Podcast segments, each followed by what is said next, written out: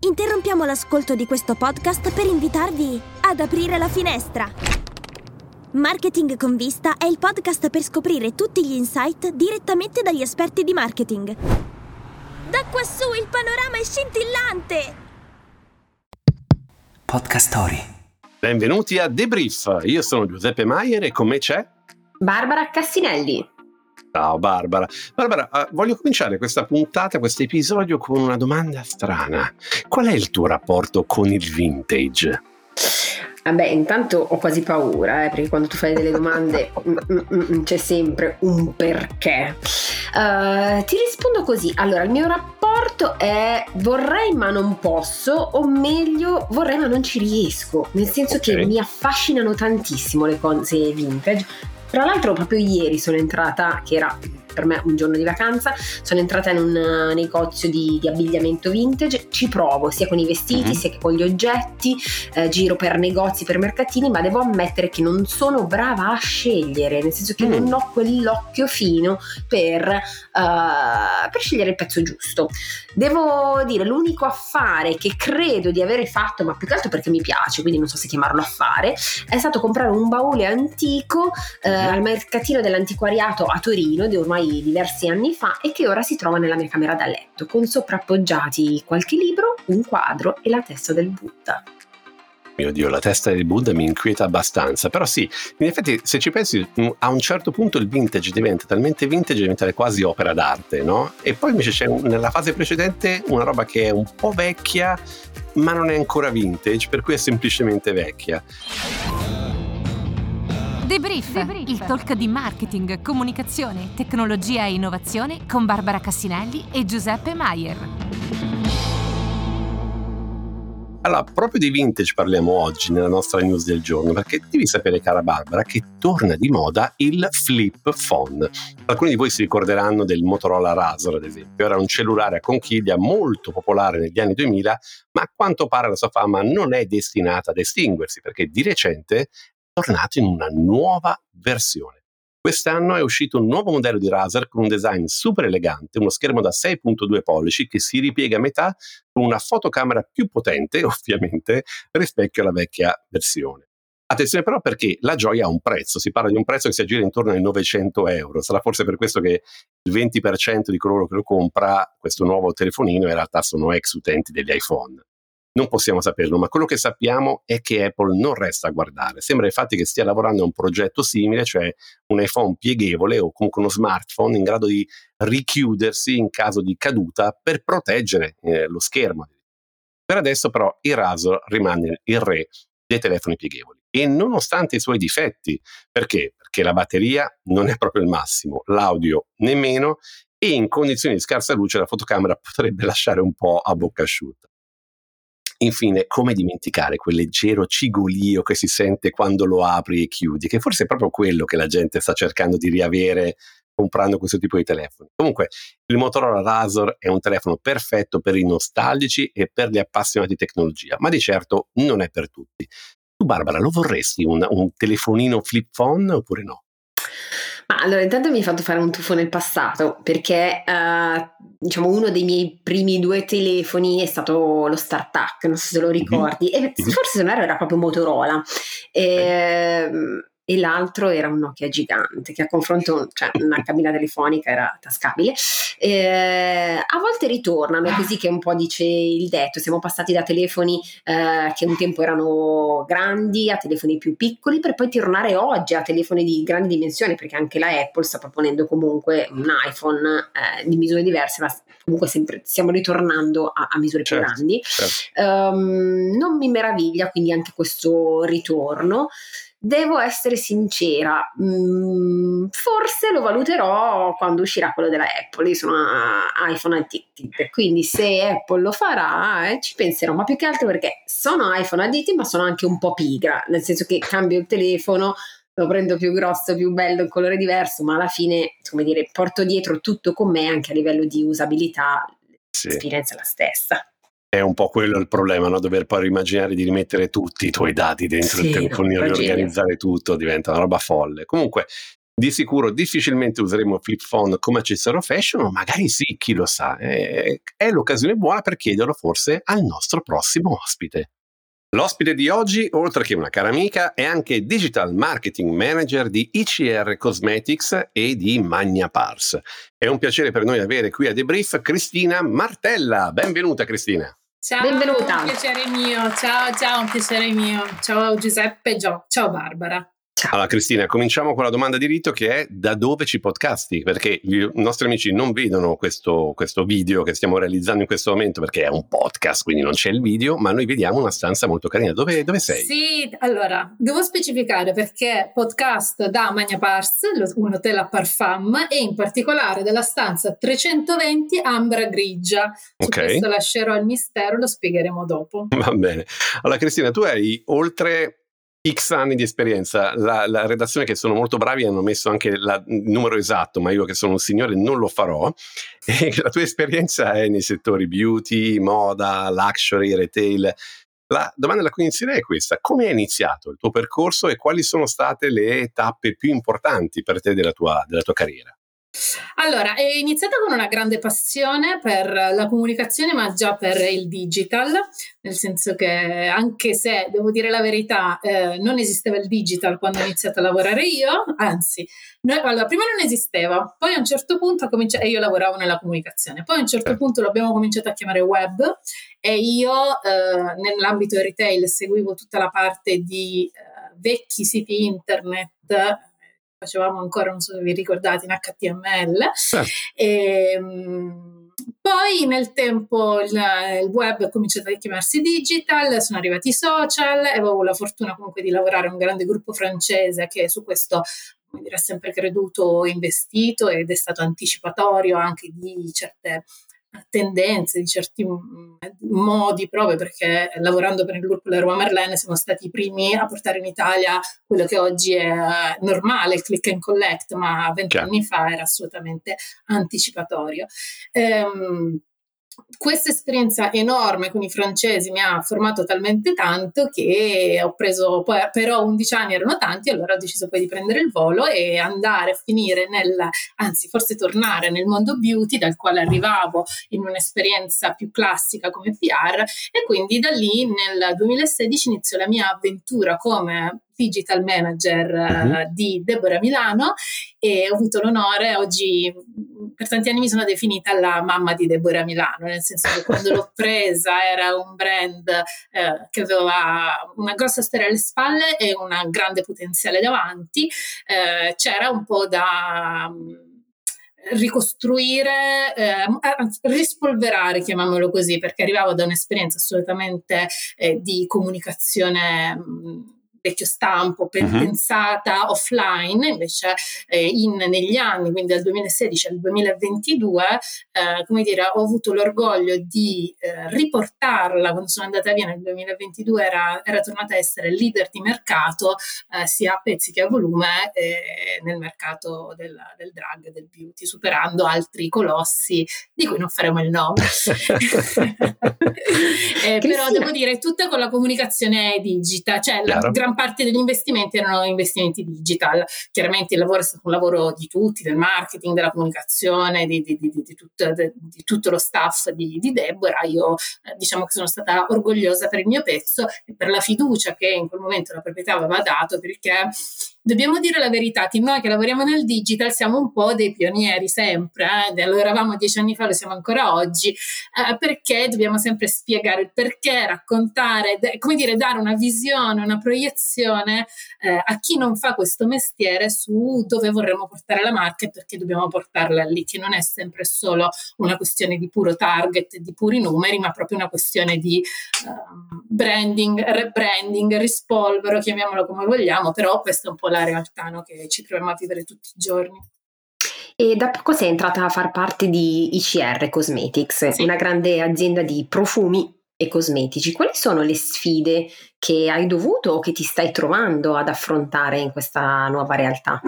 Allora, ICR Cosmetics, prima cosa più di tutti, fa profumi. Quindi io che arrivo dal mondo del rossetto, quindi eh, mi segue lo sai, hashtag una vita con rossetto, e quindi facile, non lo so se è facile, però più facile rispetto al mondo del profumo perché il rossetto è lo metti, lo racconti, lo, lo, lo, lo rendi desiderabile o lo rendi puoi costruire degli storytelling legati a qualcosa di visivo che ti proiettano su vorrei essere così, no? Quella mi vorrei toccare così, vorrei che gli altri mi vedessero così o anch'io vorrei vedermi così perché poi tutto il mondo del make up per me fa parte non solo di una proiezione legata a quello che gli altri pensano di noi, ma anche allo stare bene quando tu ti guardi davanti allo specchio, no? a essere in una comfort zone.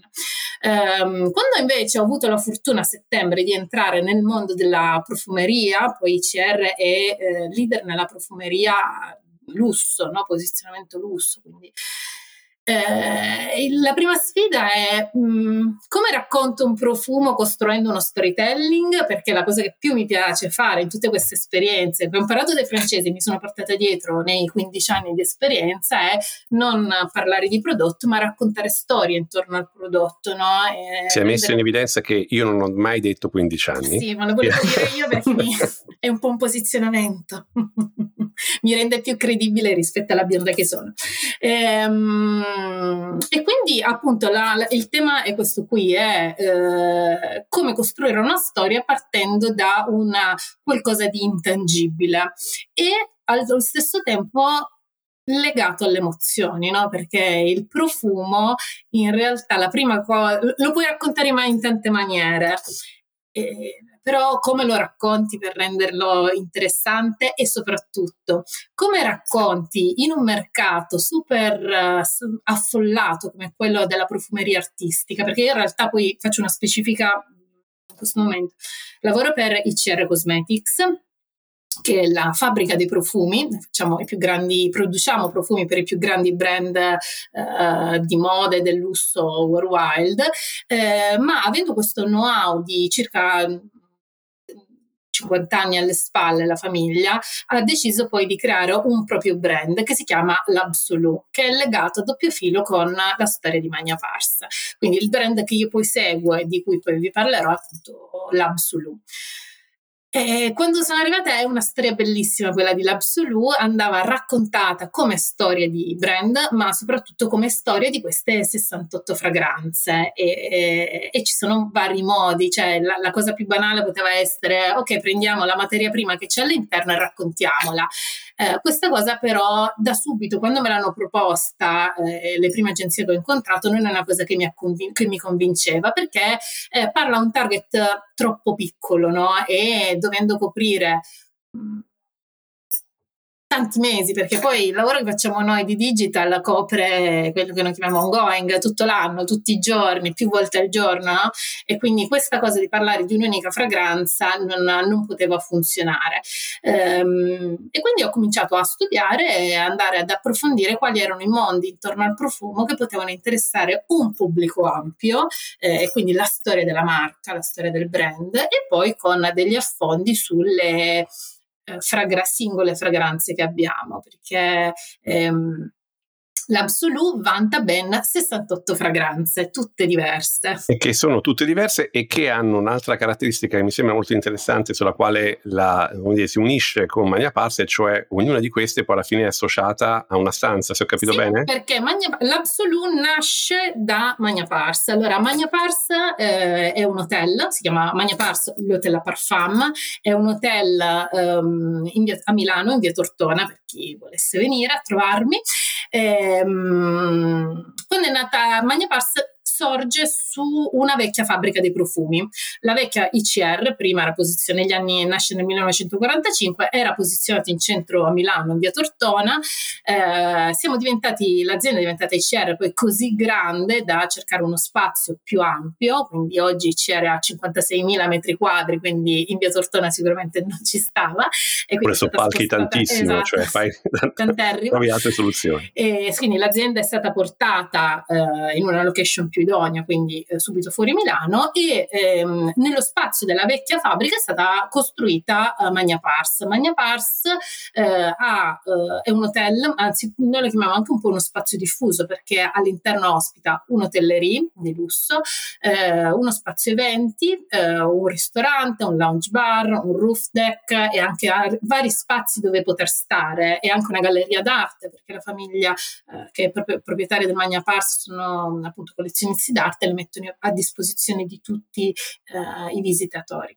Ehm, per poter, quando è stato nel concept anzi di Magna Pars, ehm, si è deciso di legare ad ogni stanza eh, un pezzetto dell'heritage di famiglia e quindi ad ogni stanza è stato, per ogni stanza è stata creata una fragranza.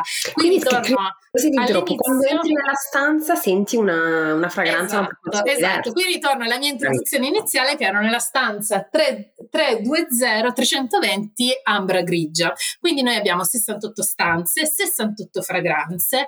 Ogni fragranza poi ehm, è stata firmata da uno dei nasi eh, più importanti della profumeria internazionale. Questo perché la famiglia avendo dei grossissimi legami storici eh, con i più grandi nasi internazionali perché appunto ci lavorava da 50 anni, ehm, ha avuto l'onore e il piacere di poter avere queste piccole opere d'arte, perché in realtà poi ogni creazione di un naso è una piccola barra grande opera d'arte.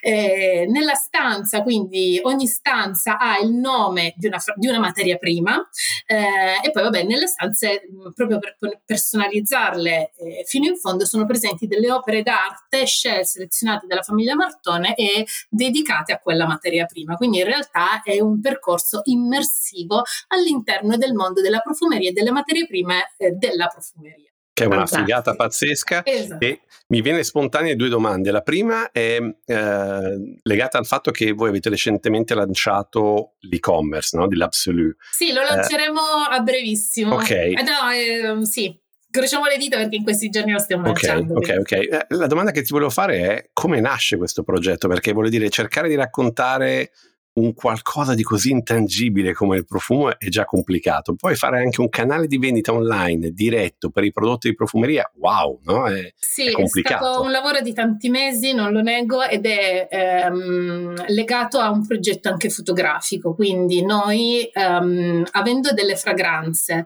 ehm, legate a delle materie prime, ma non solo, perché un'essenza in realtà, non so se per tutti è chiaro, una fragranza, al, che quindi il profumo che noi abbiamo, è composto da più essenze, quindi la famosa piramide olfattiva. Quindi cosa abbiamo fatto in uh, tanti mesi? Abbiamo fotografato um, la composizione partendo dalla materia prima, quindi quali erano il mix di materie prime, questo per cercare di dare la più... Ehm, conoscenza, più, il racconto fotografico più vicino possibile a quello che è eh, l'esperienza poi olfattiva. Faccio un esempio, per esempio menta acquatica, menta acquatica uno lo collega alla menta, quindi se io ti dicessi menta acquatica pensi al mondo menta, in realtà dentro è un bouquet che ha all'interno gli agrumi e eh, qualcosa di legnoso, quindi il racconto fotografico di mente acquatica porterà la menta un po' bagnata dall'acqua, ma anche tutta questa eh, la succosità degli agrumi, del cedro e la legnosità eh, di, mm, eh, di, dei legni proprio tipici del Mediterraneo, quindi è un racconto fotografico. Al tempo stesso, nel racconto della fragranza, noi tendiamo a dare un payoff eh, ad ogni ad ogni, ad ogni fragranza che possa um, come dire, riassumere quello che è il nome della fragranza, questo proprio per, per avvicinare. E poi utilizziamo quelle che vengono usate in, ehm, in profumeria, che sono le specifiche, le, cate- le famiglie e le sottofamiglie. Eh, sono termini, conosci- ehm, modi di categorizzare le essenze tipiche della profumeria e quindi ti faccio l'esempio, agrumate eh, acquose oppure agrumate aromatiche eh, minerali. È un modo per raccontare attraverso degli aggettivi quella che può essere la sensazione che ti dà una fragranza. È chiaro poi che le fragranze vanno, come dire, o- ognuno poi ha un'esperienza personale con vanno la fragranza. provate, vanno testate vanno provate, su, su se. Ma mi stesse. sorge una curiosità così, Cristina, qual è la tua fragranza preferita? Perché sicuramente ce Allora, non l'avrei mai detto perché eh, venendo qua io ho detto guarda pens- penso di essere una ragazza da fiori, no? È un po' questo mio mondo, il rossetto, la bionditudine, ho detto sarà una ragazza fiori. In realtà mh, sono stata molto accattivata da questa, dalla mirra che invece è una fragranza molto profonda, molto eh, intensa, elegante, ma proprio come dire che devi a- a- arrivare fino in fondo per... eh, per sentirla, no? cioè dove c'è qualcosa di nascosto che arriva poi solo alla fine. E un'altra fragranza invece che chi, vi- chi mi viene a trovare è sempre l'esempio, anche Maier ha visto questo esempio, è sempre l'esempio che faccio, è la vaniglia. Perché? Perché la vaniglia, eh, soprattutto la vaniglia di L'Absolu, non c'entra niente con la vaniglia la- che- che tutti conosciamo, che erroneamente eh, co- come dire, nominata vaniglia, ma in realtà è vanillina. Eh, quindi la vaniglia che noi abbiamo è una dedica all'arbusto della vaniglia. Questo perché non l'ho specificato prima. Le nostre 68 fragranze eh, dedicate alle materie prime, eh, quando abbiamo fatto il brief ai nasi, quando è stato fatto il brief ai nasi, non è stato chiesto di fare quello che comunemente, chie- comunemente viene definito un soliflores, quindi una ricostruzione in laboratorio della fragranza, quindi rifammi la vaniglia o la fragranza della vaniglia. Ma il, il brief è molto più emozionale, è eh, una dedica all'arbusto, quindi all'albero piuttosto che, alla- che all'arbusto, eh, da dove arriva eh, questa materia prima. E nell'albero in realtà abbiamo vari elementi, non abbiamo solo il fiore e il frutto, ma abbiamo il fiore, il frutto, ehm, le foglie, i legni La corteccia. la corteccia e questo è importante perché in profumeria viene usato tutto, no? spesso di alcuni tipi di albero poi veramente viene usato tutto, tipo nel fiore d'arancio ha nomi diversi ma in realtà sono parti diverse del, eh, de- dello stesso albero e, e non si butta via niente come, come si dice. Eh, ci sono delle persone nel mondo, non farò nomi, Barbara Cassinelli, che hanno dei problemi col profumo. Tu devi sapere, Cristina, che quando ci siamo incontrati e, e- e mi hai raccontato un po' la tua esperienza, la prima cosa che ho fatto sono andato dalla mia amabile collega e gli ho detto, ma devi assolutamente provare. E lei mi ha detto, ah no, io i profumi non li posso prendere perché se me li metto addosso sento... Um, Mi viene mal di testa. Mal di testa Sì. e non riesco. Cosa, cosa, cosa c'è? Tra l'altro, te? scusa, ti aggiungo questo, questo bit che um, come mi piace e non mi dà fastidio, per esempio, che ne so, il, il profumo del palo santo, che in realtà è anche molto intenso. Che è anche piuttosto- una nostra fragranza, ti verrei dire. Ah, molto ragazzi, interessante. O anche dell'incenso, a me piace molto. Anche l'incenso ci abbiamo. 68 fragranze ce le Allora, ho tutte. Devi sapere, Cristina, che quindi alla fine Barbara sta usando questo podcast per andare in vacanza, Esatto. per rifarsi il guardaroba, eh, Esatto, cioè scegliere l'ultima di- cosa. E di quindi devo, devo assolutamente venirti a trovare perché questa cosa è una cosa in realtà che mh, ce l'ho da sempre. Cioè, se mi piace sentire il profumo se- negli altri, ecco, devo ammettere, non sopporto, per esempio, entri il rinascente piano terra con tutto quel mix di profumi mi turba tantissimo e mi dà proprio fastidio la testa. Ma se metto il profumo io mi viene il mal di testa. Allora sì, nel senso che ehm, la profumeria artistica, perché l'Absolu si posiziona con un concetto di profumeria artistica, ovviamente ehm, è molto più ricercata, nel senso che ha alla base uno studio di fragranza, una creatività eh, dietro per cui eh, le- la struttura della fragranza è una struttura complessa. Eh, questo cosa succede? Che rende la fragranza eh, più, ehm, come dire, più particolare, meno mainstream e quindi eh, in realtà l'approccio che tu hai con la profumeria artistica è proprio una- un, journey, no? un viaggio, quindi è difficile che tu ti avvicini e dici voglio questo, come, così come per me con i fiori, no? mi piace questo. In realtà è un percorso che tu fai ed è un percorso molto più legato a quello che è il... um, la vera essenza poi della profumeria, no? che è il ricordo. Quindi, eh, benissimo, benissimo. perché per esempio nel nostro... ti ricorda un sì, qualcosa? Sì, sì, sì, perché ah, il profumo è quella parte lì, è quel, mm, quel senso comunque, quel prodotto, in questo caso possiamo chiamare, che è privo di, in realtà se tu ci pensi, è privo di filtri, no? Quindi in realtà ascolto, arriva all'amigdala e mi parte, mi apre il cassetto dei ricordi, cosa che non succede perché per esempio quando tu anche alla vista hai vista, decodifico e poi il cervello pensa cosa fare, invece lì è un boom.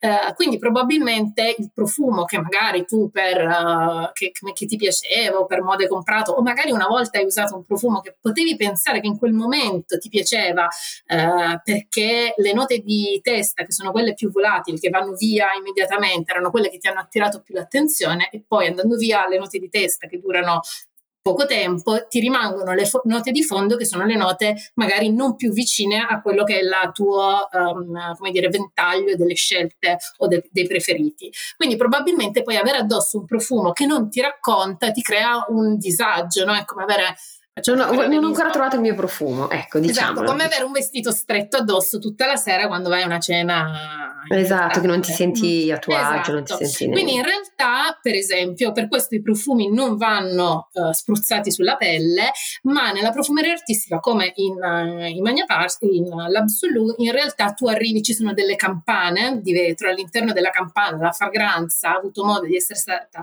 spruzzata tempo prima, quindi di sedimentare, di appoggiarsi di dare la, il tempo a tutte le note di trovare la loro uh, piramide, quindi posizione giusta nella piramide, quindi quando tu l'ascolti in realtà è la fragranza che ti rimarrà addosso più a lungo, cioè quella che poi ritroverai nel tempo. Quindi questo è un po' il consiglio se potrai anche a, a prescindere dall'Absolu scegliere un profumo. E, e, se posso dire in realtà è molto bella l'esperienza proprio della profumeria artistica che si può fare lì in, in Magna Parsa, accanto a Magna Parsa c'è uno spazio nel quale poi tutte queste fragranze possono essere testate, provate proprio come un'esperienza completa, no? dalla, dall'A alla Z e uno trova il proprio modo di vivere nel migliore modo sì. possibile queste fragranze. Sì, sì. Noi per esempio il primo approccio in questo olfactive journey che noi abbiamo, fatto proprio da una lab tender, abbiamo uh, tre isole olfattive, una dedicata ai fiori, una ai frutti e agli aromatici e una ai legni e alle resine,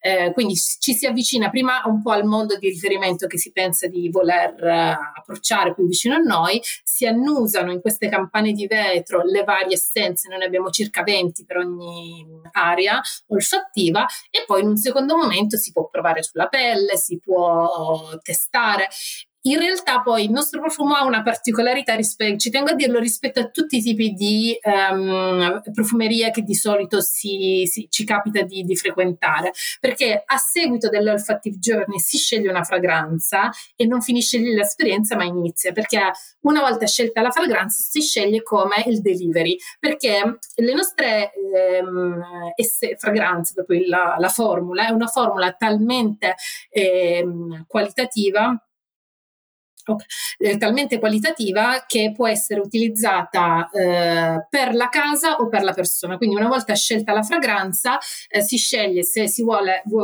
se, si vuole mh, mm, se la si vuole portare a casa nel formato ehm, corpo, quindi EDP o de parfum, oppure come home fragrance, quindi in, nelle boccettine con i bastoncini, o poi abbiamo anche le candele. Um, quindi diciamo che in Labsulu abbiamo una esperienza quasi unica eh, di vivere il profumo ed è bello perché in realtà in quel momento quando io ti chiedo eh, lo usi per te o per la casa è una roba che nessuno ti chiede e ti metti in gioco anche lì no? è una roba che voglio quindi questo profumo racconta me stesso ma racconta me stesso a chi entra a casa mia o a me che rientro oppure racconta me stesso a chi sono fuori che sono, possono essere, potrebbero essere due cose diverse no? il, uh, il me pubblico e il me privato sì sì questo è bellissimo Cristina, a me piace tantissimo quando io ho tantissimi profumatori a casa, diverse stanze, mi piace tantissimo quando rientro a casa e dico ah, questo è il mio profumo, il mio profumo di casa. E quindi è il, mm, dire, quel, quel, senso di, di, accoglienza. Che poi, ecco, mentre tu parlavi, devo dire, non l'avevo mai visto da, da, questo punto di vista il profumo, che è un'esperienza, è un'esperienza in sé mentre la fai, lo indossi, ce l'hai in casa e quant'altro, ma anche un'esperienza quando lo rivivi attraverso l'emozione, il ricordo. Eh sì, ma sai quante persone che vengono da noi e annusando nelle campane si emozionano e piangono perché chiaramente lì è talmente esplosivo il ricordo, eh, l'emozione, la, eh, che, che, che, che, non puoi fermarlo, no? Che ti, quindi... ti, in qualche modo invade e ti colpisce, perché sì. poi alla fine quello che noi tendiamo un po' a trascurare è esattamente come i vestiti, esattamente come quello che diciamo, il nostro profumo scelto o non scelto determina anche la nostra capacità di stare bene insieme agli altri e con gli altri. Quindi questa è una, è una cosa che spesso viene trascurata e che, voglio dire, con, con, il vostro prodotto e con approcci come il vostro diventano molto, molto interessanti da, da studiare e analizzare. Cristina, io ho l'ultima domanda di rito, andremo avanti mm, tantissimo, ma già la regia ci fa dei segnali strani. Eh, la domanda di rito è legata al nome del podcast, che è Debrief. Se dovessi dare un debrief alla Cristina di qualche anno fa, no? prima di iniziare a lavorare in questo mondo, prima di cominciare a fare la tua esperienza, quale sarebbe il debrief che dai alla, alla giovane Cristina? Eh, di mm, continuare a studiare perché devo dire la verità, la cosa più interessante è che eh, ci sono sempre cose nuove, sempre da studiare, da approfondire. Eh, noi abbiamo una fortuna che abbiamo, viviamo, lavoriamo in un mercato, quello del digital, che è sempre in evoluzione, quindi devi studiare. Ma i mercati di riferimento sono dei mercati stupendi, affascinanti e, e quindi io che arrivavo già da una decina d'anni nel beauty, ritrovarmi sempre nel beauty ma da un altro punto di vista, ho dovuto ricominciare da zero, ho dovuto eh, proprio ripartire dalle basi. E ed è sempre bello questa cosa qui perché ti metti in gioco e, e, poi ricominciando a studiare, approfondendo, in realtà trovi tutti i link tra tutte le esperienze precedenti. No? Certo, Quindi, che poi magari sono le tue permet- passioni, le tue curiosità che si rimettono insieme e fanno la Cristina di oggi. Esatto, no? esatto, e ti danno poi anche quelle idee, cioè è proprio quella mh, la capacità poi no, di fare un po' di overlap tra esperienze, conoscenze nuove, curiosità che ti permette di avere quell'idea in più diversa dagli altri, di vedere le cose da un punto di vista diverso. Perfetto, chiarissimo Cristina. Allora io ti ringrazio per la chiacchierata, ovviamente ti ringrazio anche per la disponibilità di fare questa chiacchierata da una stanza dell'hotel, per cui abbiamo anche sentito il rumore di fondo dell'hotel, ma è, è giusto così, ci mancherebbe altro. Il nostro podcast, proprio assolutamente così. sì, assolutamente Come sì. se fossimo in casa, in famiglia. Siamo in casa, siamo in famiglia assolutamente sì e ti auguriamo buon lavoro, un buon successo per il futuro e a presto, veniamo grazie, a Grazie Cristina per essere stata con noi. Per un'esperienza olfattiva, ciao, grazie dell'invito. Grazie mille Cristina, un abbraccio. Devo dire molto interessante Barbara questa cosa dei profumi, io mi ricollego sempre alle letture giovanili, a Marcel Proust, alle Madeleine ed è vero comunque che il codice di un profumo, il codice di, intangibile è qualcosa che ci rappresenta tantissimo, no? rappresenta i nostri ricordi, come ci, ci fanno anche sentire alcuni profumi bene e altri magari meno bene.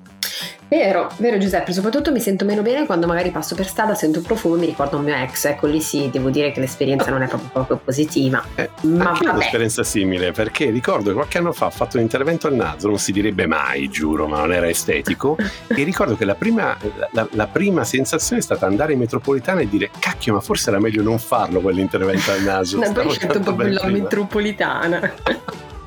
e non era proprio il luogo top.